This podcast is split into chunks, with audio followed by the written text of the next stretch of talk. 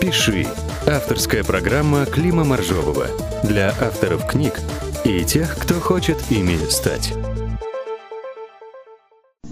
Здравствуйте, уважаемые друзья! Продолжается наша серия подкастов, и сегодня мы поговорим о таком э, интересном жанре литературы, как короткая проза, а точнее, чтобы все понимали, о рассказах. И сегодня у нас в гостях писатель РВ. Здравствуйте. Здравствуйте.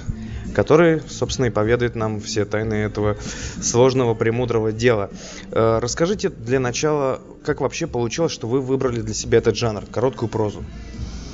Э, выбирал, собственно говоря, не я. Как это ни странно звучит. Э, и, в общем, до сих пор я не могу сказать, что я отношу себя в чистом виде к какому-то определенному жанру, к рассказу, там, или к повести, или к роману.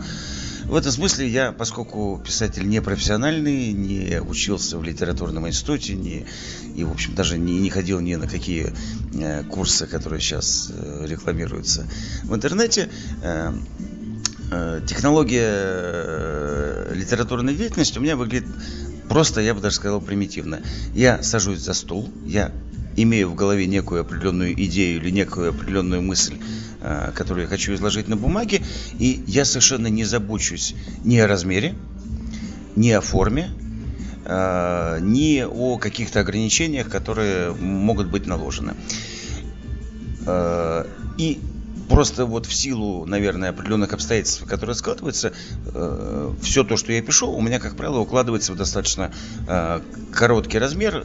Ну, самый короткий рассказ это одна страничка, самый длинный, если мне память не изменяет, по-моему, 47 или 48 страниц. В этом смысле я считаю, что это более правильный и более честный подход, э, потому что э, все-таки в наше время, на мой взгляд, надо ставить во главу угла не какие-то жанровые, так сказать, требования или жанровые преимущества, а, а э, как это ни странно будет звучать в наше коммерческое время, соображение творческого характера. А, и в этом смысле мне всегда был, э, скажем так, более близок э, из, скажем, из писателей русской классики, например, Чехов или Гаршин, нежели, скажем, Достоевский или Лев Николаевич Толстой, которого, правда, в наше время каждый считает необходимым пнуть ногой в связи с э, его, так сказать, многотомными сочинениями.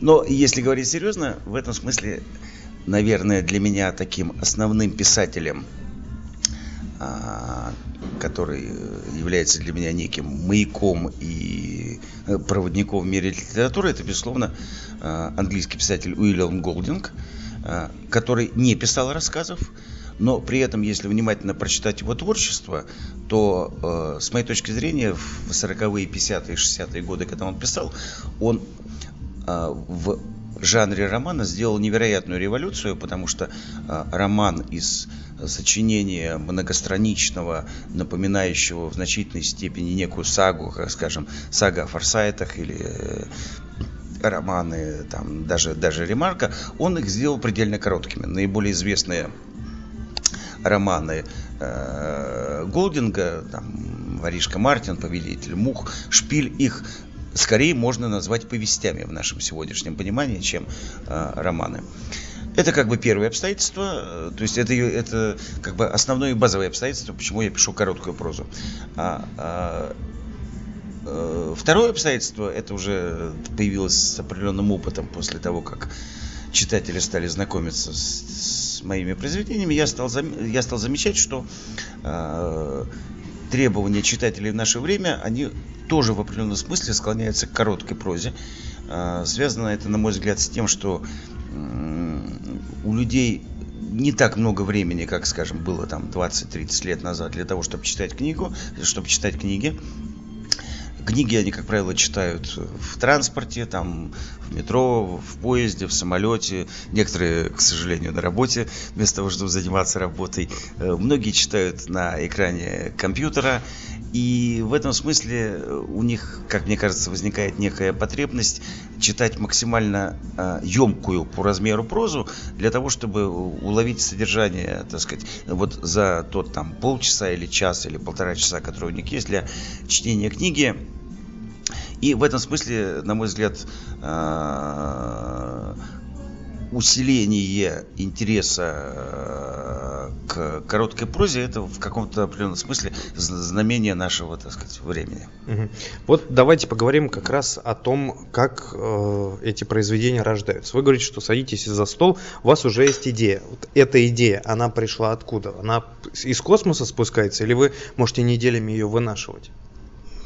Да, это, конечно, вопрос такой интересный. Ну, из космоса, видимо, наверное, не, не спускается. Я как бы человек, в общем, атеистического склада и не очень верю, так сказать, во влияние потусторонних сил. Эм, идеи, вот насколько я заметил, они, если, если попробовать сделать некую систематизацию, э, идеи появляются двумя способами. Э, либо это уже есть э, сформировавшийся в голове почти готовый рассказ, который просто надо перенести на бумагу это появляется, ну, вот в данном случае, наверное, можно применить э, термин из космоса, то есть просто не, некая э, мысль или некое воспоминание о каком-то событии появляется. Вот так часто, например, было написано, рассказ ничего не меняется. То есть мне почему-то вспомнилось, я не помню, я смотрел какую-то дурацкую передачу по телевизору э, про попсу начала 90-х годов. Э, я вспомнил э, главного персонажа этой попсы «Ласковый май» Юру Шатунова. До этого как раз э, в силу каких-то личных обстоятельств я перечитывал жизни, жизнеописание Плутарха, и мне захотелось связать как бы попсового э, певца Шутунова с Плутархом. И вот э, буквально в течение там 30 или 40 минут я написал этот рассказик, потом его, в общем, так немножко поправил и с тех пор его практически не менял. Это как бы первый вариант. А второй вариант у меня появляется некая идея. А, например, а, идея это она, скажем, Э, не, не всегда связано с прямым содержанием рассказа. А, например, вот почему я решил написать рассказ 42 посвященный вымышленным переговорам Берии и а, Канариса. И Канариса. А, э, как бы мне хотелось написать рассказ о том, что а, а, попытка войны Германии с Россией была не только и не столько а, завоевания территории, там, а, крушение коммунизма и подавление славян, а, сколько некая внутренняя европейская попытка мобилизовать белую расу для войны, для участия в неких последующих, там, через 100, через 150, через 200 лет, в неких расовых или там религиозных войнах. Потому что, с моей точки зрения, практически все революционеры э, разной направленности, от коммунистической до национал-социалистической, которые появились э, в начале 20 века, они а, вышли в значительной степени из философской модели Ницше, Фридриха Ницше и датского философа Киркегора, которые по большому счету базировались на том, что э, сегодняшнее человечество это не более чем некая переходная ступень к э, сверхчеловеку. И, собственно говоря, Гитлер стремился к созданию такого вот избранной расы арийцев. И в определенном смысле к этому стремился Сталин, потому что именно при Сталине появился термин «советский народ», «советский человек». То есть вообще конечный, э, конечный э, итогом а, деятельности всего советского государства было формирование советского народа, то есть должны были исчезнуть украинцы, там, таджики, белорусы, русские и так далее. Должен был появиться некий новый советский человек, который в силу самых разных причин из этого ничего не получилось, но тем не менее э, такие идеи, они присутствовали, и мне кажется, что именно эти идеи в основном э, двигали вот ту ситуацию противостояния, которая возникла между Первой и Второй мировой войной. И вот, собственно, вот у меня была такая идея, оставалось ее оформить а, а, в форме некого художественного вымысла. В этом смысле вот тот жанр, который я для себя условно называю историческая фантастика, то есть фантастическое описание с присутствием реальных персонажей, существовавших в истории, мне, так сказать, ну, лично мне просто очень нравится. Первый ваш сборник рассказов, который назывался «Римлянин эпохи упадка» и другие рассказы, а, вы издавали за свой счет. Сейчас вы ведете переговоры с издательствами по поводу публикации второго сборника, но остановимся пока на первом. Вопрос такой, а, от каких ошибок вы могли бы сейчас э, предостеречь людей, которые только собираются э, издаваться самостоятельно? Э, какие там, может быть, есть подводные камни, о которых люди не знают просто? Ну, это тоже вопрос, на самом деле, который имеет в себе даже не одно двойное дно, а несколько двойных, э, как правильно будет сказать, днов, наверное. Днов, да, несколько, несколько неприятных и таких тайных переборок. Э, скажем так, я бы имея определенный опыт в этой сфере, я бы начинающим писателям издаваться за свой счет не рекомендовал бы вообще. А, почему? Потому что, к сожалению, надо понимать одну очень простую вещь, что а, а, российский читатель а, готов сегодня платить деньги за книжку только в одном случае. Если он ее видит в обычном книжном магазине, если он ее увидел на полке, если она не спрятана там за десятью авторами более известными, чем тот автор, который опубликовался. А, к сожалению, большинство подавляющее большинство издательств, которые э, работают по схеме выпуск книжки за счет э, автора, они с традиционными книжными магазинами не работают. Они работают всех до одного с интернет-магазинами, причем с интернет-магазинами как ведущими, как, например, Озон, там, Е5, э, Лабиринт и так далее, так и с не очень известными, но Основная проблема а, продажи неизвестных авторов в интернет-магазинах заключается в том, что их там слишком много. Их там слишком много, и российский читатель в подавляющем своем большинстве он не идет, э, он не заходит на сайт интернет-магазина для того, чтобы посмотреть новинки он заходит на сайт интернета, интернет-магазина для того, чтобы э, купить книжку, ту, которую он хочет. То есть вот он знает, что есть там, например, там Артем Сенаторов, э, Аскетская Россия. Вот он целенаправленно заходит в интернет-магазин, э, покупает эту, эту книжку, и ему, так сказать, ее там в каком-то режиме доставляют. Неизвестных авторов в интернет-магазинах не ищут. А, поэтому здесь возникает в определенном смысле тупиковая ситуация, что человек тратит определенное количество денег для того, чтобы издать книжку за свой счет, и как по этому поводу зло пошутила одна моя хорошая знакомая. Э, перед тем, как э, будешь выпускать книжку за свой счет, изучи, насколько много у тебя свободного места в гараже. Если, конечно, гараж есть. А, поэтому надо понимать, к сожалению, одну очень простую реальность. Что издание книжки за свой счет – это а, скорее удовлетворение собственного самолюбия, каждый день, утром и вечером, вы можете смотреть на экземпляры книжки, где напечатаны ваши произведения. Э, и если вы книжку опубликовали за свой счет, то, к сожалению, от некой реальной популярности и от, э, тем более от реальных продаж книжки вы будете, в общем, так же далеки, как если бы не сдавали ее за свой счет. Хорошо, тогда вопрос э, немного в другой плоскости поместим.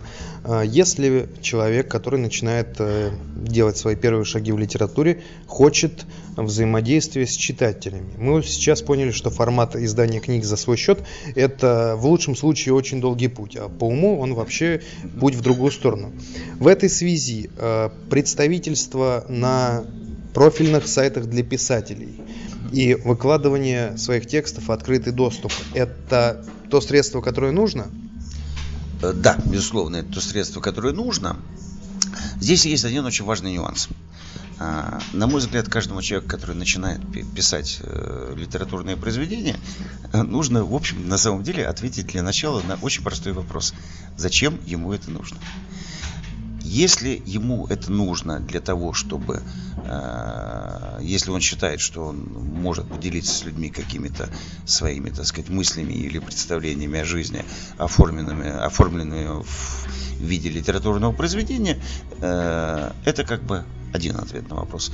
Если он хочет э, денег, славы, известности, это на самом деле совершенно другой ответ на вопрос.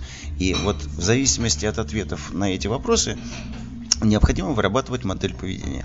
Если человека не очень сильно э, волнует а, получение денежных средств, то есть извлечение дохода из этой деятельности. Если его не очень сильно интересует, будет ли э, он известен так же, как э, там известные сегодня крупные писатели, то ему ничто не мешает публиковаться на различных литературных сайтах. Э, их достаточно много в интернете.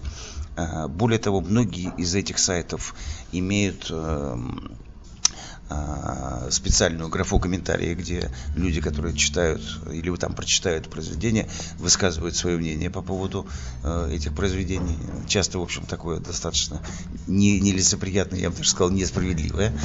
Э, и, в общем, для того, чтобы быть известным Э, скажем так, для того, чтобы быть широко известным в узких кругах, в общем, достаточно этого.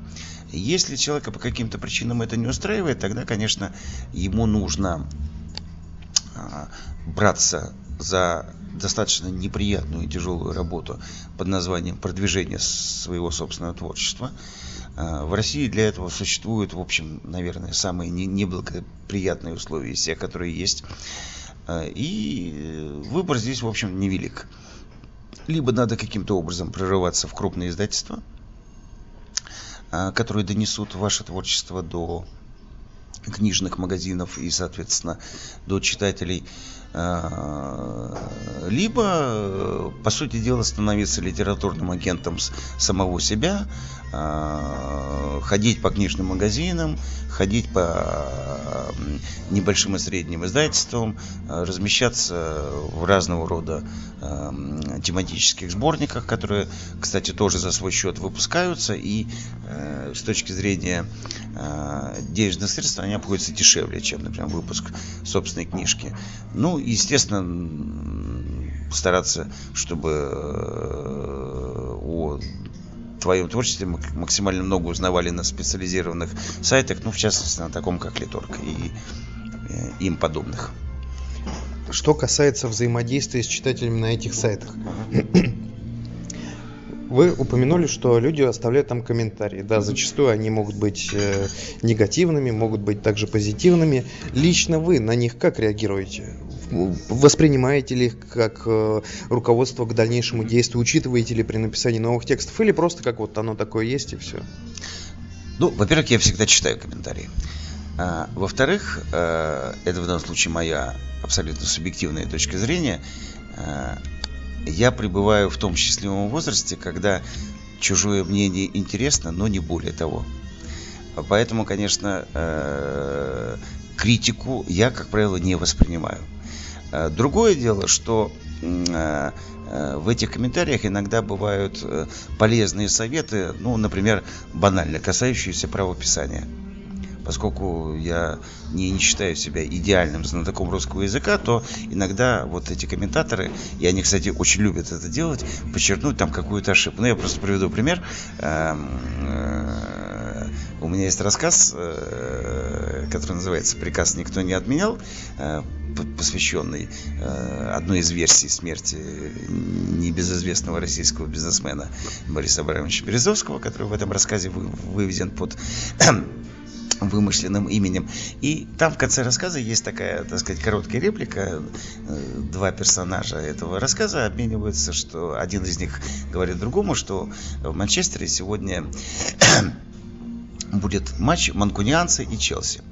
А, я когда этот рассказ написал, поскольку я не очень большой любитель футбола и не, не очень разбираюсь в терминах, я вместо манкунианцы написал мантунианцы поскольку я слышал по телевизору, как называют э, Манчестер Юнайтед. И мне тут же, меня тут же, по этому поводу было больше всего комментариев в связи с этим. Меня тут же все поправили, что футболисты Манчестер Юнайтед называются не мантунианцы, а манкунианцы. Вот с этой точки зрения, вот такие комментарии, они полезны, потому что, ну, э, как бы, вот такие ошибки, их просто, скажем так, делать для человека, который занимается литературным трудом, ну, скажем так, не совсем прилично. Поэтому всегда хорошо, когда кто-то подскажет. А в целом, конечно, я отношусь на, к сожалению, наверное, к той категории литераторов, которые считают, что э, мнение читателей вторично по сравнению с твоим собственным. Как вы относитесь к новомодной так назовем ее фишки э, коллективного сбора средств, именуемого трудным словом краундфаундинг. Вообще, насколько это применимо в России, раз, и насколько это применимо именно в литературе? Ну, я, собственно, э, о этой форме только слышал. Более того, один мой, так сказать, э, хороший приятель, который тоже литераторствует, он даже э, на какой-то из таких вот платформ выставлялся, насколько, насколько мне известно, неудачно.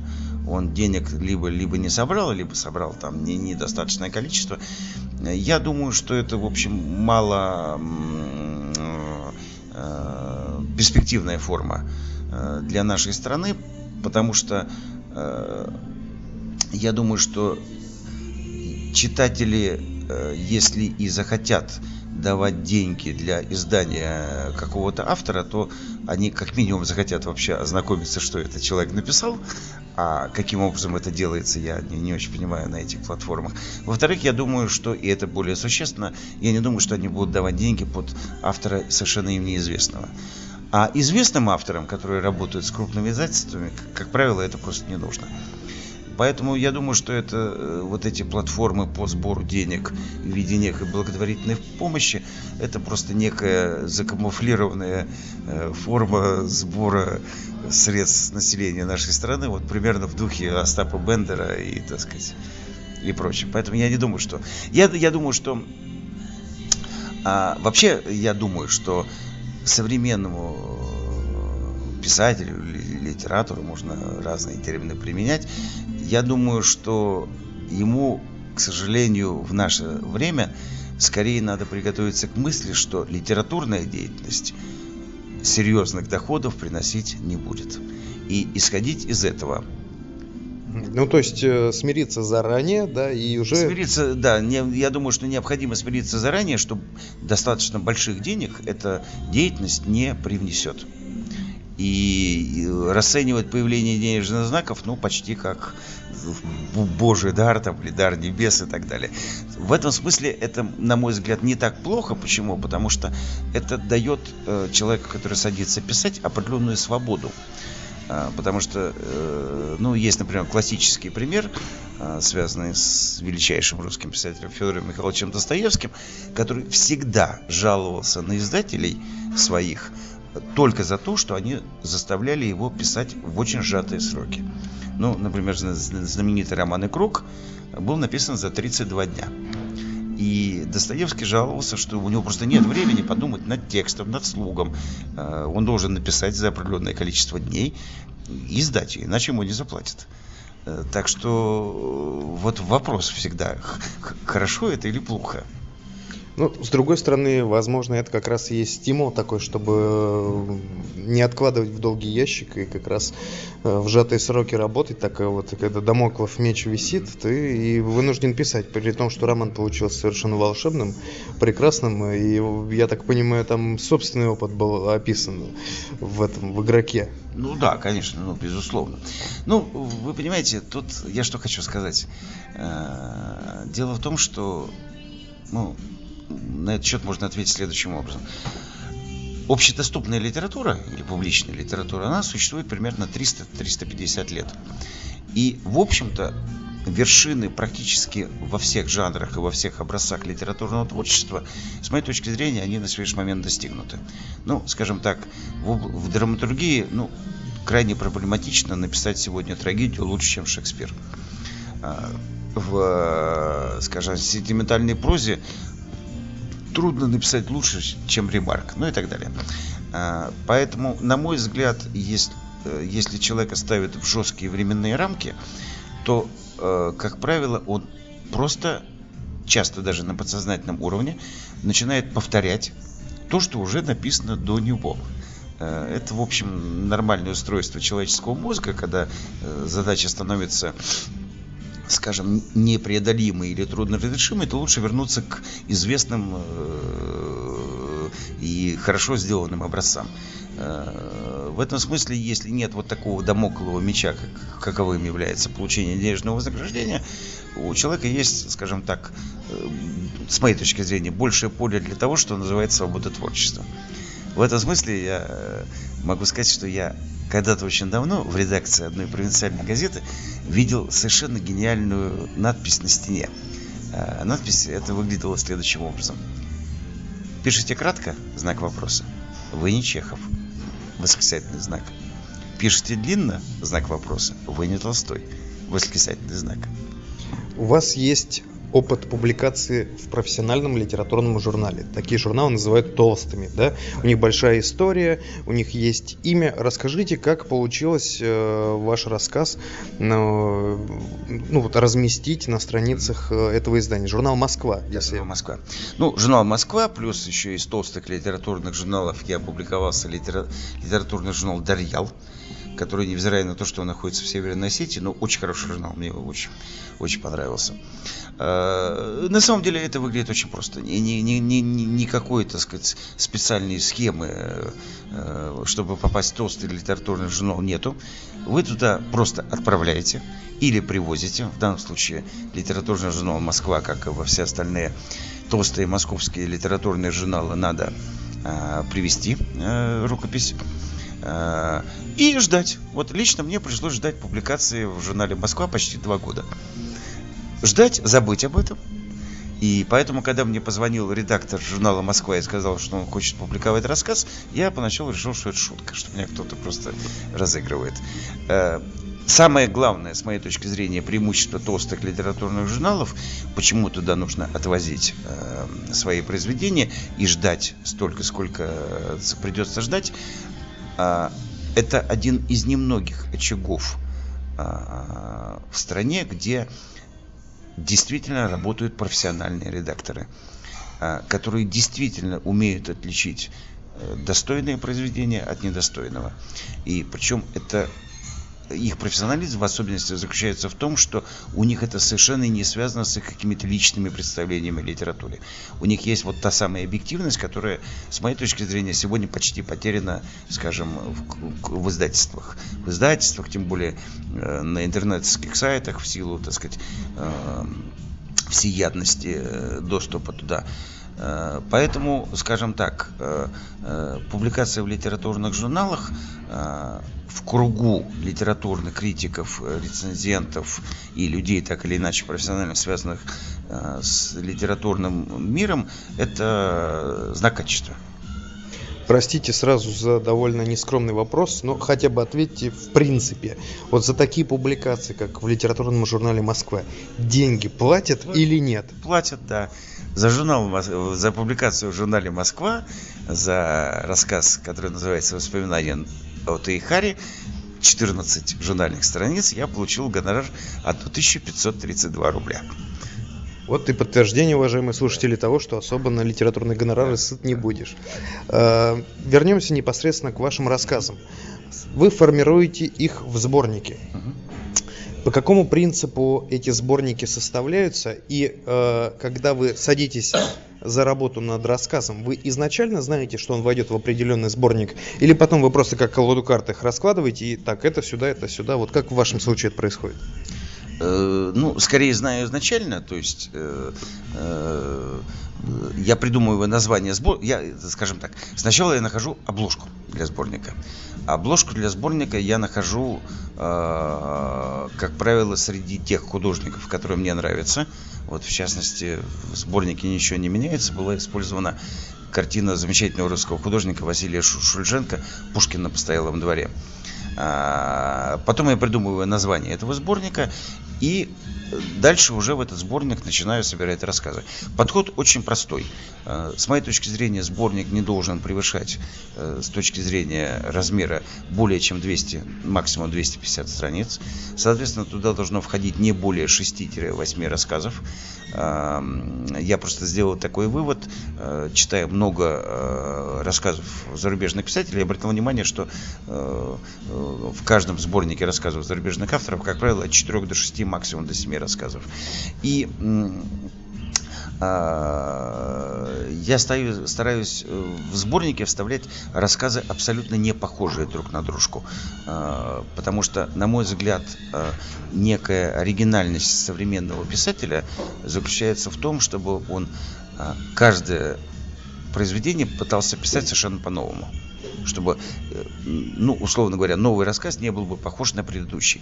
С точки зрения стиля, с точки зрения интонации, ну, вплоть даже с точки зрения правил пунктуации. У вас бывало так, что вот идет работа над сборником, да, она в самом разгаре, вы пишете рассказы, вдруг ни с того ни с сего, как это называется, пропадает вдохновение, вот, но не тянет писать. Если да, то как вы с этой ситуацией боретесь? Ну, у меня это бывает довольно часто. Я вообще, к сожалению, в этом смысле человек достаточно ленивый и, и пишу очень медленно. А для меня написать в день полторы страницы это почти же как половину романа «Война и мир». А, у меня это, к сожалению, происходит сплошь и рядом. Вот на сегодняшний момент у меня одновременно пять незавершенных рассказов. А, с моей точки зрения, в написании короткой прозы са самое важное – это не идея, это не мысль, это не интрига, не сюжет. Самое главное – интонация. Вот короткая проза, на мой взгляд, принципиально отличается от большой прозы тем, что от первой фразы до последней должна быть выдержана некая единая интонация. И вот если в какой-то момент я чувствую, что у меня интонация прерывается, я тут же с этим рассказом прекращаю. Э, более того, у меня есть два рассказа, которые я, скорее всего, вообще никогда не допишу, потому что они у меня как-то вот подвисли в воздухе и, в общем, непонятно насколько. Поэтому вот если это, поэтому я довольно легко и быстро из, из одного рассказа переключаюсь в другой, потом возвращаюсь. Ну вот, потому что я повторяю, для меня очень важным является то, чтобы рассказы все были абсолютно не похожи друг на друга. То, грубо говоря, должно быть впечатление, что их писали совершенно разные люди. Есть ли у ваших рассказов что-то общее? Например, там какой-то уровень динамики, который постоянно соблюдается. Вот человек, который э, читает ваши рассказы, он может по как бы так сказать, по авторскому стилю, по почерку понять? Или вы умышленно, как вот сейчас только что сказали, пытаетесь сделать так, как будто это написали разные авторы? Нет, ну, во-первых, я, естественно, умышленно пытаюсь сделать так, чтобы написали э, разные авторы, поскольку, с моей точки зрения, э, грань между авторским стилем и занудством, она очень зыбкая.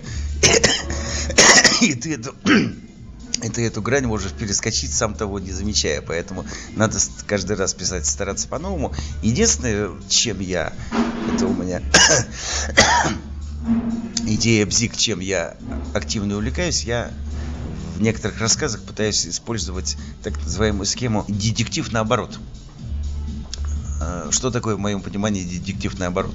То есть сначала происходит развязка, а потом э, выстраивается э, сюжетная линия, подводящая к, этой, к этой развязке. Подходит потихоньку к завершению наш разговор. Ваш вот новый сборник, ничего не меняется. Какие рассказы вошли туда, чем он отличается от предыдущего, для какого читателя он создан? Ну, у меня, собственно, все рассказы э, и этого сборника, и предыдущего, и те, которые сейчас э, как бы в работе находятся, они все созданы только для одного читателя, э, для которого, с моей точки зрения, литература предназначена. Это читатель умный. Умный читатель, в моем понимании, это читатель образованный, который в любом случае читает художественную литературу, как классическую, так и современную, а, который предпочитает в кинотеатрах смотреть, скажем, артхаузное кино, нежели а, какое-то голливудское, которое предпочитает рок-музыку, а не поп-музыку. Вот я пишу в основном, конечно, для этого читателя. А, возрастные характеристики здесь не, не столь как бы существенно, но я думаю, что все-таки я, конечно, пишу для людей старше 30 лет, то есть которые имеют какой-то определенный жизненный опыт. Отличие вот этого сборника от предыдущего, ну, базовое, наверное, заключается в том, что там есть рассказы в жанре исторической фантастики, которой не было. И, скажем так, этот сборник, он а, социально более острый, чем предыдущий. Хотя я не могу сказать, что социальная тематика меня очень сильно увлекает. Просто мне показалось, что на некоторые ситуации, которые есть сегодня в обществе и в мире, и имеет смысл неким образом, что называется, отреагировать в форме художественного вымысла. И я, соответственно, попытался это сделать.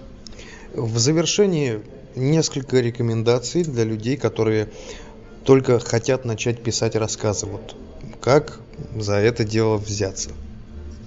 За это дело не надо браться, оно само возьмется. Это как бы моя точка зрения. И я абсолютно убежден, что занятие писательством – это некого своего рода наркотическая зависимость. И суть, этого, э, суть этой зависимости заключается в том, что если ты подсел на это дело, то соскочить крайне проблематично. Поэтому здесь не надо прилагать каких-то особых усилий. Э, но я, правда, много раз замечал э, одну очень простую вещь. Для меня сесть и начинать писать даже когда рассказ уже в работе, это каждый раз некая мука. Я начинаю искать причину, что у меня там нет сигарет, или нет кофе, или мне надо куда-то позвонить. Но вот как только садишься и начинаешь писать, в общем, как-то уже начинаешь в это дело втягиваться. Поэтому это как любое заболевание, оно, в общем, сваливается внезапно. Ну что ж, нам остается только пожелать вам удачи э, и в продвижении вашего творчества, и в том, что вдохновение вас э, никогда не покидало. Напоминаю, уважаемые слушатели, с нами был писатель РВ. Спасибо вам за столь содержательную беседу. Спасибо, спасибо вам. «Пиши» – авторская программа Клима Моржового для авторов книг и тех, кто хочет ими стать.